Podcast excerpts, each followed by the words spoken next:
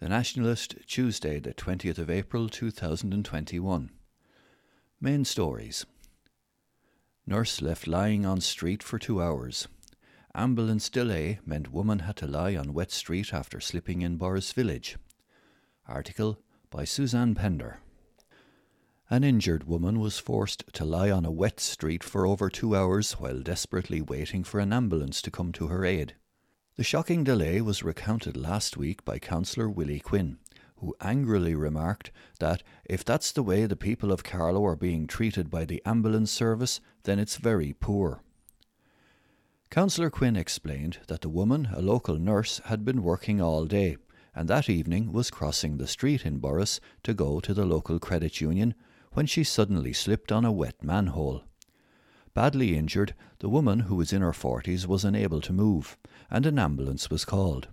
While a number of people came to the aid of the woman, the wet, miserable weather that evening added considerably to her horrendous experience. There was a heavy, horrendous hailstorm that evening, and the street was wet, and the poor woman had to lie there on the street for two hours while the ambulance came from Thurles, said Councillor Quinn. I thought Portlaoise or Carlow ambulance serviced us. That an ambulance had to come from Thurles and the woman had to wait two hours, that needs addressing, and addressed quick, fumed Councillor Quinn. If that's the way the people of Carlow are being treated by the ambulance service, then it's very poor, he added. The incident took place on the main street in Borris on Friday, the 2nd of April. It is understood the woman is now making a full recovery, but the family are keen to highlight the appalling delay in the ambulance service. When contacted by the Nationalist to respond to the ambulance's extraordinary delay, the National Ambulance Service NAS stated The HSE NAS cannot comment on individual cases to protect the patient and their confidentiality. Maintaining confidentiality is not only an ethical requirement, it is also a legal requirement as defined in the General Data Protection Regulation, GDPR, along with the Data Protection Acts 1988 to 2018. In this case, a responding emergency vehicle en route to the scene was allocated to a higher acuity call, and the next closest available resource was dispatched to the scene, which was an emergency ambulance, a Carlow crew. Councillor Quinn has called on members of the HSE South to raise the ambulance delay at their next meeting. It's crazy the length of time the woman had to wait. It's just not good enough, said Councillor Quinn. 11 jobs go as Thermo Air closes. Article by Suzanne Pender. One of Carlow's last surviving foreign direct investments, FDIs, from the 1980s, has closed with the loss of 11 jobs. Thermo Air Ireland Straw Hall Carlow has closed after more than 40 years in the town, a devastating blow to its 11 loyal employees, many of whom have given decades of service to the company. It is understood that at the end of February, shareholders placed Thermoair Ireland into temporary liquidation, then five weeks later announced the decision to permanently close the company. It's enormously disappointing, especially for people who have given their entire working life to it, stated one source. To lose that level of expertise and skills in the current market, well, it's very sad. Both Carlow County Council and IDA Ireland have been an enormous support to Thermoair Ireland over the years, but its demise now marks the end of the FDIs that Carlow attracted during the 1970s and 80s. The Thermo Air Group was founded by Dick Honing in Huizen, Holland in 1947, with Carlow becoming its first international expansion back in 1980. Formation of Thermo Air Ireland was followed by the fan manufacturer Imofa in 1987 on the same site. Thermo Air's parent company is Honing Beheer, a private family owned holding company based in the Netherlands, which has 10 companies in the UK, Netherlands, France, and Ireland. Mr. Honing died in 2019, and the company is now headed by his daughter, Juliet van der Ham. The Carlow based company specialised in the design and manufacture of bespoke air handling units and innovative air movement systems. The pandemic has led to a greater emphasis among pharmaceutical and food production companies and data centres to review and upgrade their ventilation systems. Seen by many associated with thermo air as a real opportunity for growth. Sadly, it was not to be. Commercially, the company's 13 acre site is now seen as prime location within the environs of Carlow Town. The Nationalist contacted both the appointed liquidators to Thermo Air and the legal firm representing the company for comment, but none was available. Battle lines drawn over wind farm on Mount Leinster. Article by Michael Tracy. Coillte has appealed a decision to refuse planning permission for its proposed wind farm in the Blackstairs Mountains, as the local community pledged to continue to fight the proposal. Coillte lodged a planning appeal last week with An Bord Pleanála, the ABP, against a decision by Carlow planners to refuse permission for seven wind turbines with a maximum blade tip height of 178 metres in the townlands of Rossacurra, Cranmore, Kilbranish, North Law, Raheen and Aclair. Billed as the Croghan Wind Farm project, the Save Mount Leinster SML group says it will destroy the jewel in the crown in County Carlow.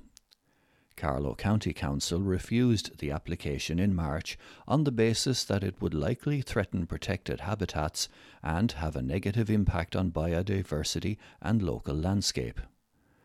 The council added that Coillte did not satisfactorily show that the local road network could handle the volume of heavy goods traffic expected during construction.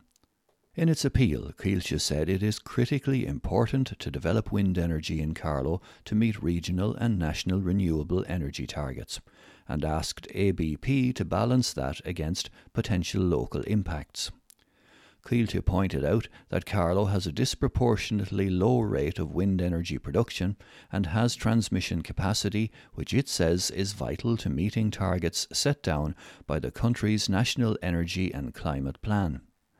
Coillte said there is a need for each county to develop wind energy if a target of 8.2 gigawatts of onshore wind is to be met by 2030. It says there is a precedent for a wind farm in the area at the Green Oak Wind Farm.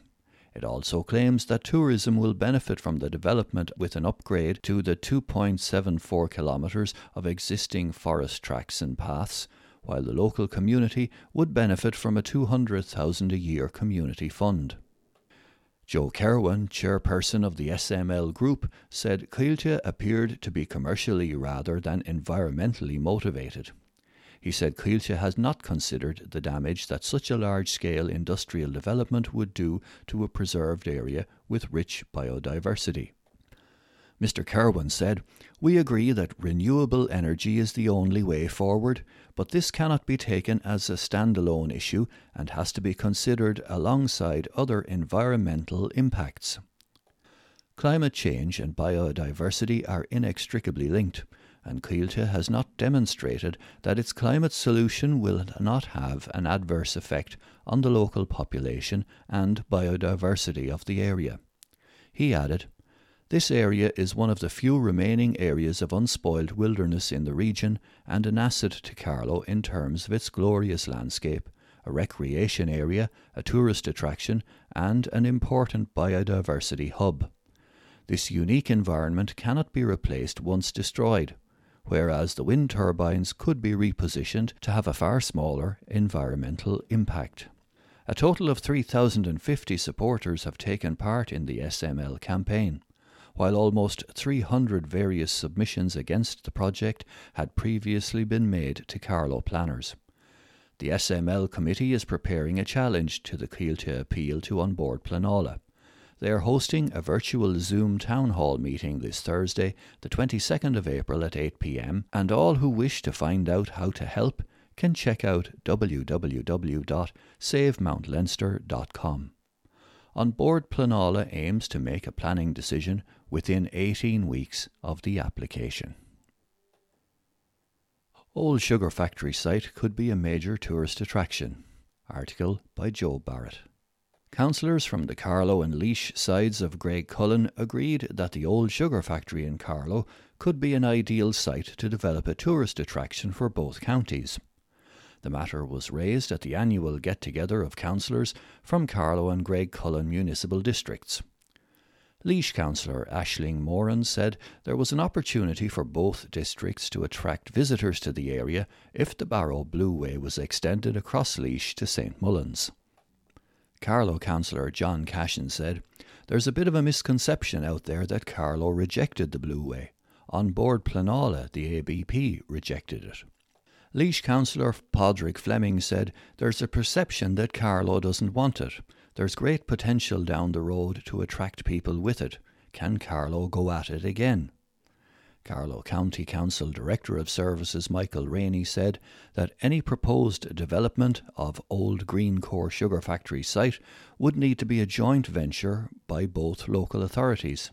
He said that it was still Carlow's intention to proceed with plans to develop the Blueway, which will be discussed with Waterways Ireland in an attempt to progress the issue. Carlow councillor Ken Murnane said, I can assure the Laois councillors that there's a lot of support in Carlow for the Blue Way. Would it be possible that we set up a subcommittee with Laois and Carlow councillors to talk about the Blue Way and Greencore site? asked Councillor Moran. Carlow councillor Adrienne Wallace said, There's still a lot of opposition to the Blue Way from environmentalists. I don't think we should run away with ourselves thinking that the Blueway is back on track. It's not a done deal yet.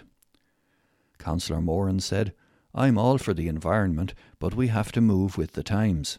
There's huge benefits from the Blueway, such as bike shops, restaurants, fishing, and so forth.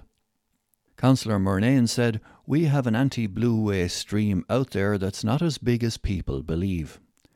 Councillor Fleming said, By the time you get a plan in place, it'll be a long, long way away. Carlow councillor Andrea Dalton suggested that work could be started on a blueway that wouldn't damage the river and that the blueway doesn't have to be a hard surface. Councillor Wallace said that sections of the Blueway were special areas of conservation and that large parts are inaccessible to a lot of people. No decision was taken at the end of the debate on whether or not to form a subcommittee to look at both the Blue Blueway and the sugar factory site but councillors agreed to raise the matter at future meetings.